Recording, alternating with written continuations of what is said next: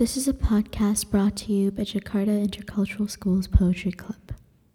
The authors of today's poems say that they've written about people they may know, or people they may not know, or maybe their own demons that they wrestle with sometimes. Although we know there's enough news about COVID in our world, this episode is all things COVID.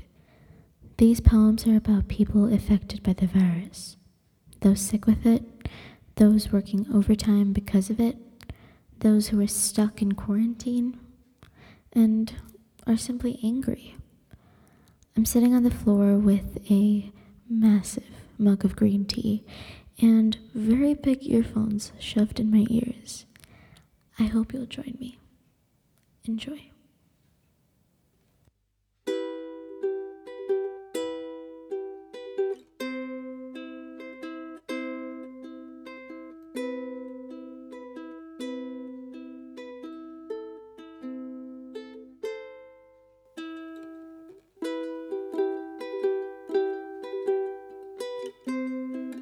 This first poem is written by Shirin Siddhartha. As I stare at the walls, I find it to shift to colors of red and blues while childish drawings flow adrift. I read this in a book once too, but the tube up my arm reminds me that these walls are actually white, and the bright glare of the TV is starting to hinder my sight. The pillow is tough and the blanket is thin. My whole family is afraid to see that this new normal we are all in will cause pain and death to people like me. Stack Disinfect by Serena Bora.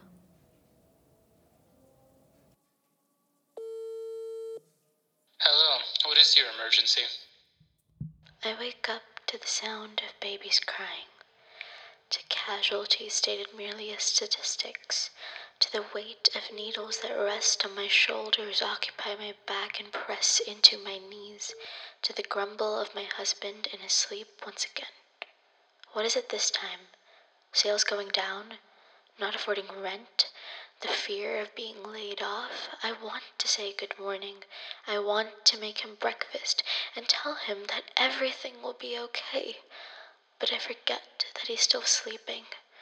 My calluses and my eye bags remind me that I must leave early, that I must stay late, that I must keep cleaning.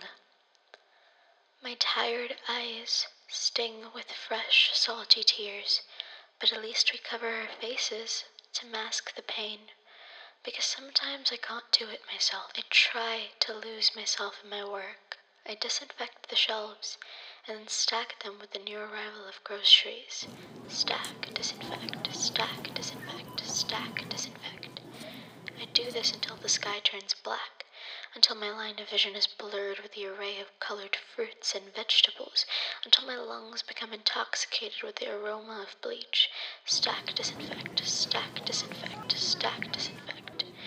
I try to distract myself as I fill my head with stories of Kelly's baby boy Billy. The pandemic took her job along with her beady green eyes and beaming wide smile. It left me with a broken heart and five extra shifts a week, but still no extra pay. Stack, disinfect, stack, disinfect, stack, disinfect. I try to tune out the news of someone's father or someone's sister or someone's friend because sometimes I worry that I will be next. I am still armed with nothing but a frail piece of cloth and my own blood, sweat, and tears. Sometimes not even that. Stack, disinfect, stack, disinfect, stack, disinfect. I am guilty of wishing that I was the one who made the next headline, just so that I wouldn't have to be surrounded by people who maintain their distance and smother themselves in antiseptic gel when they see me. These are the people who never say thank you, who never leave tips, who clutch their groceries to their chest as if my words could reinfect them. All because my apron is messy, because I have dark hair and my tongue doesn't move the same way as theirs. I want to tell them that I dedicate my life to scrubbing the floors clean. I want to tell them that I grew up eating the snacks in aisle four, and I have never tasted bat in my life. but my throat goes numb and my mind freezes every single time. Stack, disinfect, stack. A lady approaches me, beating my rhythm, her palms lined with coins and dollar bills. I just wanted to thank you for working during a pandemic. Her voice is like a gentle, soft breeze, the kind on a fall evening, the kind that sings you to sleep. The conveyor belt is lined with baby toys and food for a newborn. She has a big, sweet smile, like the sugar plums.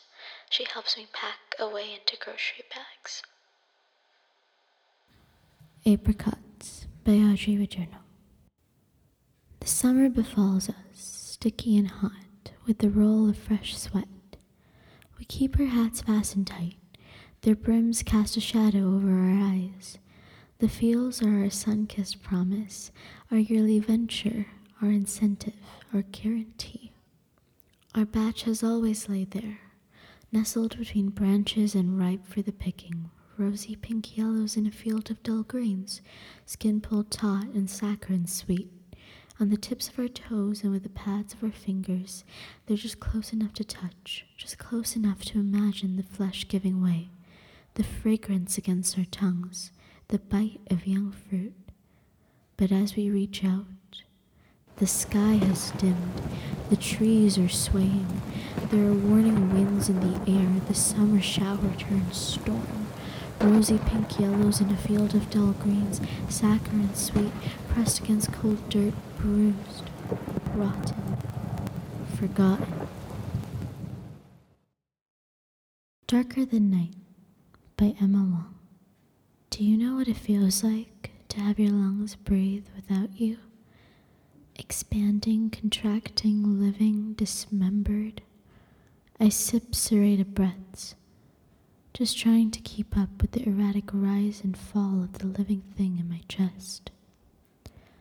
Do you know what it feels like to have the cold night seep deep into your bones? Like a bruise, a stain, like death, maybe. It's hard to tell what dying feels like until one foot's out the door and nobody wants to leave too soon. Do you know what it feels like to fly too close to the sun? My skin boils restlessly, violently erupting calm surfaces. Why didn't young Icarus fear the sun? Violent delight so hot it turns blue. Why doesn't my body move when I tell it to? Leaden arms, leaden legs, like flesh to concrete, unbending. I thought my bones were loyal soldiers. Is this what mutiny feels like? They say dancers die twice. The first time when they lose control over their body, they say there are more merciful deaths than that. Am I a mortal dancer then, grotesque marionette, ballerina frozen mid releve, like a bubble in a music box, death ticking softly with every gear, a tick closer to the abrupt stop? I can feel my heart winding down, like a music box, a season at its end and I can feel the whispers of winter in the air. How can I refuse the embrace of something so soft, something softer than metal, darker than night? Thank you for listening to our podcast. This last poem is titled I Hate You. You're a thief. You're like fire, swallowing everything I love quickly and recklessly, like a tiger. You chew on the happiness of others, your canines, your claws. You're slashing at my head, my heart. I'm smothered. You've stolen from me my blue skies and thunderstorms and bubble tea. I hate you. When will you leave? Like an ugly, grotesque, uninvited house guest, you sit on my chest. I can't breathe. You're everywhere. Are you following me? How many times do you need me to tell you that there are better uses for oxygen before you leave me be? You're disgusting. You're useless. I wish you were one of Dahmer's 17. So, coronavirus, go away. You're stupid and nothing but mean. That is it. Thank you so much for listening to our first ever episode. I'd like to take a minute to thank the person who pretended to be an emergency operator because I forced him to. Rohit, thank you. Most of the sounds you have heard today are original, however, some of them, like the heartbeat, the grocery store ambiance sounds, the rain, were not. All of those links will be able to be found in the description. Again, thank you. Have an amazing day or afternoon or evening or night, wherever, whenever you're listening to this.